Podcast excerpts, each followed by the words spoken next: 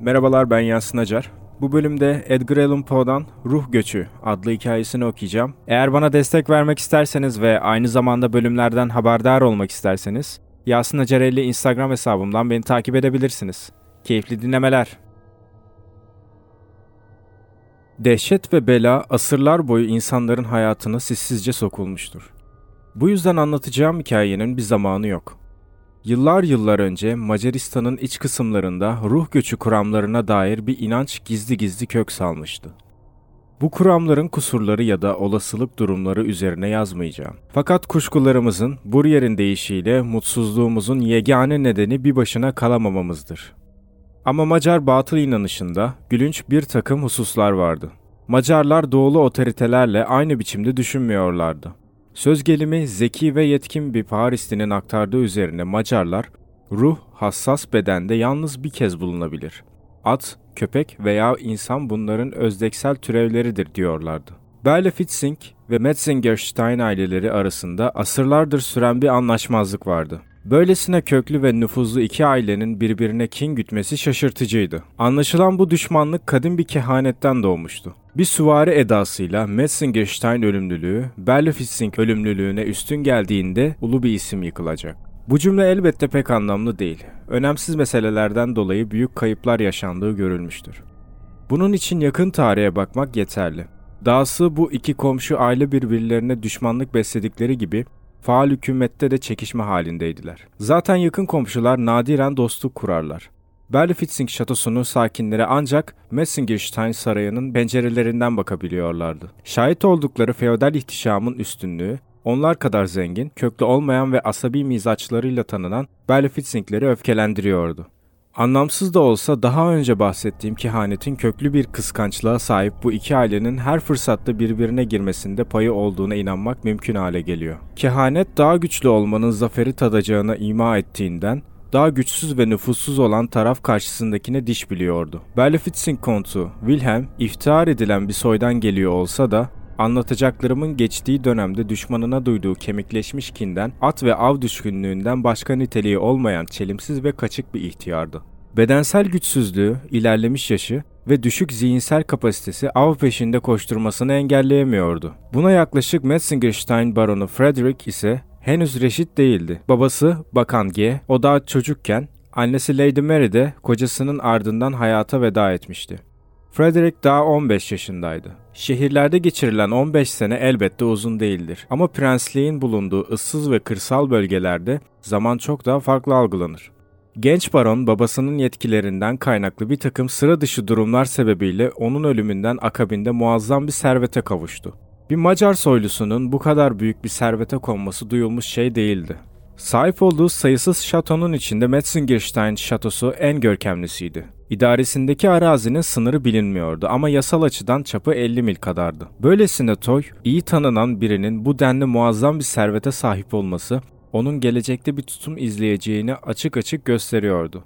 Gerçekten de aradan 3 gün geçmeden genç varis zalimlikte zirveye oturarak en coşkulu hayranlarının beklentilerini bile geride bıraktı. Utanç verici hovardalıklar ve aleni barbarlıklar tir tir titreyen bir çare tebaasında koşulsuz teslim olmanın, vicdani bir tavır beklememelerinin yerinde olacağını, kendilerini bundan böyle küçük Caligula'nın zulmünden kurtaramayacaklarını kanıtlamıştı. Dördüncü gece Berlifitzinglerin ahırları yandığında ahali bu kundakçılık işinde baronun iğrençlikte ve alçaklıkta yarışan eylemlerini ekledi. Bu olayın sebep olduğu hengame sırasında genç soylu Metzingerstein aile yadigarı sarayının üst katında oturmuş hayallere dalmıştı. Rengi solmuş, hüzünbaz duvar kilimlerinde atalarının büyüleyici, ihtişamlı hallerini gösteren tablolar asılıydı. Bunlardan birinde kıymetli az kürkleri sarılmış, rahipler ve papalık yetkisi olan ruhani liderler dünyevi hükümdarların isteklerini geri çeviriyor ve papalık yetkileriyle şeytanın asasını zapt ediyorlardı. Bir diğerinde yere yığılan düşman cesetleri üzerinde kaslı savaş atlarıyla görkemli bir tablo oluşturan Messingerstein prensleri en sağlam sinirleri bile yıpratacak denli alaycı bir ifade sergilerken başka bir resimde de eski çağlarda yaşayan güzel kadınların hayali bir müzeye eşlik ederek olağanüstü bir dansın labirentinde kuğu misali gezindiği görülüyordu. Baron, Berlifitzinglerin ahırından yükselen patırtıyı dinlerken ya da dinliyormuş gibi davranırken ya da çok daha etkili olabilecek bir plan kurarken bilinçsizce bakışlarını kilimlerden birine işlenmiş, düşman ailenin Arap atasına ait yapay yollarla renklendirilmiş muazzam bir at figürüne kaydırmıştı. Ön kısımda at heykel gibi dimdik dururken, arka kısımda mağlup suvari Metzengerstein hançerleriyle ruhunu teslim etmek üzereydi. Bakışlarının bilinçsizce çevrildiği yönü algıladığında Frederick'in yüzüne kötücül bir gülümseme yayıldı. Yine de bakışlarını başka yöne çevirmedi. Hislerini cenaze örtüsü gibi sarıp ruhunu kavuran huzursuzluğa akıl sır erdiremiyordu. Tutarsız ve imgesel hislerini uyanık birinin hisleriyle ilişkilendirmekte güçlük çekiyordu. Baktıkça büyüleniyor, kilimdeki desenden gözlerini ayırmak imkansızlaşıyordu. Dışarıdan yükselen gürültünün iyice artmasıyla birden gözlerini alevlere boğulmuş ahırların cama vuran kızıllığına çevirdi. Yine de bu dikkati çok kısa sürdü. Bakışlarını bilinçsizce tekrar kilimdeki desene yöneltti. Devat'ın duruşunun değiştiğini fark ettiğinde yüreğini dehşet ve şaşkınlık doldurdu. Daha az önce hayvanın başı yere eğilmiş, sahibinin üzerine acıyla eğilmişken şu an barona doğru dönmüştü. Daha önce görünmeyen ama şu an coşkulu ve insani bir ifadeye bürünen gözünden sıra dışı bir ateş kırmızısı yayılıyor. Gergin ağzından görünen iri ve çirkin dişleri atın hiddetine işaret ediyordu. Korkudan iyice afallayan genç soylu yalpalayarak kapıya doğru ilerledi. Kapıyı açtığında içeri dolan ateş, kırmızı duvardaki kilimin üzerine vurdu. Gölgesine Arap Berli Fitzing'in acımasız ve muzaffer katilinin biçimine tam olarak uydurduğunda ise korkudan tir tir titredi. Baron huzursuzluğundan kurtulmak için açık havaya çıktı. Sarayın kapısında rastladığı üç seyis yerinde duramayan devasa bir ata canları pahasına gem vurmaya çalışıyorlardı. Baron kilimine resmedilen at figürünün bu ata çok benzediğini fark ettiğinde hiddetle ''Nereden buldunuz onu?'' diye haykırdı. Seyislerden biri ''Sizin efendim. Yani sahibi olduğunu öne süren kimse çıkmadığına göre sizindir. Berlefitzing şatosundan çıkıp çılgınlar gibi koştuğu anda yakaladık. Kontun aygırlarından biri olduğunu düşünüp hayvanı şatoya geri götürdük. Hayvan yangından son anda kurtulduğuna dair izler taşıyor ama nedense hizmetkarlar atı sahiplenmedi, dedi. İkinci seyis, alnındaki WVB damgasından aygırın Wilhelm von Berlifitzing'e ait olduğunu düşündüm. Ama şatodakiler atı daha önce hiç görmediklerini söylüyor, dedi. Çok tuhaf, dedi baron, dalgın dalgın. Nereden geldiği muamma olsa da ve gem vurulmasa da görkemli, mükemmel bir at bu. Benim olsun, ne çıkar? Bir anlık tereddütten sonra Frederick Metzingerstein gibi bir binici Berlifitzinglerin ahırından kaçan bir iblisi bile eğitebilir diye ekledi. Yanılıyorsunuz lordum. Atın konta ait olmadığını daha önce belirttik. Eğer böyle olsaydı atı sizin karşınıza asla çıkartmazdık. Doğru dedi baron usulca ve tam o sırada bir hizmetkar koşturarak yanına geldi. Odalardan birindeki duvar kiliminde bir tuhaflık olduğunu, kilimdeki desenin bir bölümünün ansızın ortadan kaybolduğunu efendisinin kulağına fısıldadı. Çok alçak sesle konuştuğu için seyisler hiçbir şey duymadılar. Genç Frederick bu haberin etkisiyle epeyce telaşlandı. Yine de kısa sürede toparlandı. Şeytani ve kararlı bir ifade takınıp odanın acilen kilitlenmesini, anahtarın da kendisine teslim edilmesini emretti. Dev saraydan Metzengerstein ahırlarına varana dek öfkeyle yol alırken hizmetkarlardan biri ''İhtiyar kontun bahtsız sonunu duydunuz mu?'' diye sordu. ''Ölmüş mü yoksa?'' diye karşılık verdi baron Bitevi'ye. ''Evet lordum, bu habere üzüleceğinizi sanmam. Baron hafifçe gülümserken, peki nasıl ölmüş diye sordu. Hara'daki atlarını kurtarmaya çalışırken feci şekilde yanmış. Zihindeki gerçekliği yeni yeni idrak ediyormuşçasına, gerçek mi bu diye bağırdı baron. Gerçek dedi hizmetkar. Korkunç dedi genç adam ve sükunetle sarayına döndü. Bu olaydan sonra genç baron Frederick von Metzengerstein'in tavırları derinden değişti. Bu değişimin beklentileri karşılamıyordu. Çünkü düşünceleri manevra kabiliyeti yüksek annelerin düşünceleriyle benzeşmiyordu. Üstelik baron diğer aristokratlara karşı samimi davranmıyordu. Gerçi bu hususta eskiden de böyleydi.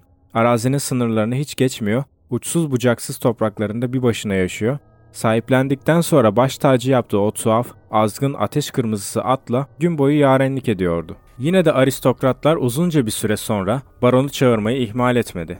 Baron varlığıyla eğlencemizi onurlandırır mı? Veya Baron yaban domuzu avımıza teşrif eder mi? diye sorulara Metzengerstein avlanmaz ya da Metzengerstein katılmayacak tarzında net yanıtlar yolluyordu. Tekrarlanan hakaretler aristokratların otoritelerini sarsar. Bu yüzden davetler önce resmiyet kazandı ve seyrekleşti.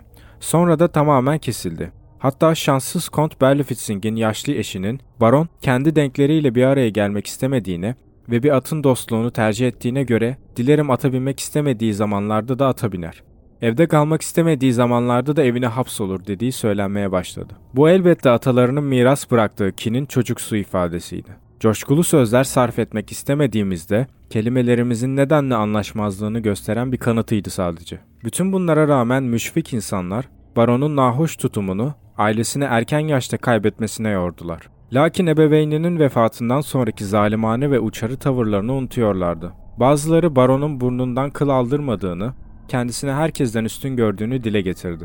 Aile hekimleri de dahil olmak üzere birkaç kişi baronun hastalıklı bir melankoliye ya da genetik bir hastalığa sahip olduğunu öne sürerken tebaada kasvet ve kuşku dolu dedikodular dolaşıyordu. Baronun sahiplendiği savaş atına karşı geliştirdiği anormal zaaf, hayvanın sergilediği her azgın ve kötücül hareketiyle güçlenen sıra dışı bağlılık, sonunda aklı selim insanlar tarafından utanç verici bir tutku olarak yorumlandı. Genç baron, aydınlık, karanlık, hastalık, sağlık, yağmur çamur demeden kötücüllüğüyle uyum sağladığı bu ata yapışmış gibi geziyordu. Ayrıca binicinin ata karşı geliştirdiği zaafa ve hayvanın yeteneklerine ek olarak esrarengiz ve olağanüstü durumlarda söz konusuydu. Söz gelimi atın bir sıçrayışta ne kadar ilerlediği gözlenmiş ve hayal gücü en zengin olanlar bile sonuca akıl sır erdirememişti. Dahası Hara'daki tüm insanlara, Hara'daki tüm atlara isim veren baron bu atı isimsiz bırakmıştı.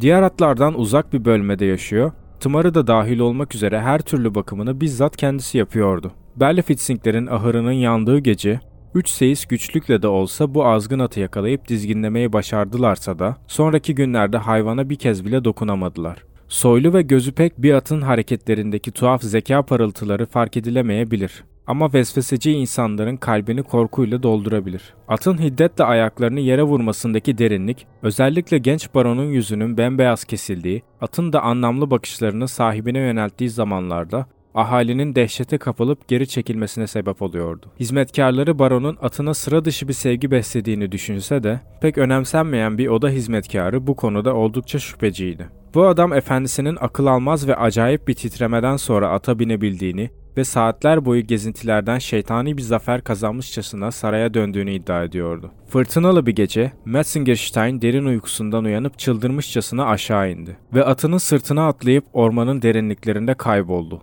Bu olağan sayılabilecek olay hiç kimsenin ilgisini çekmedi.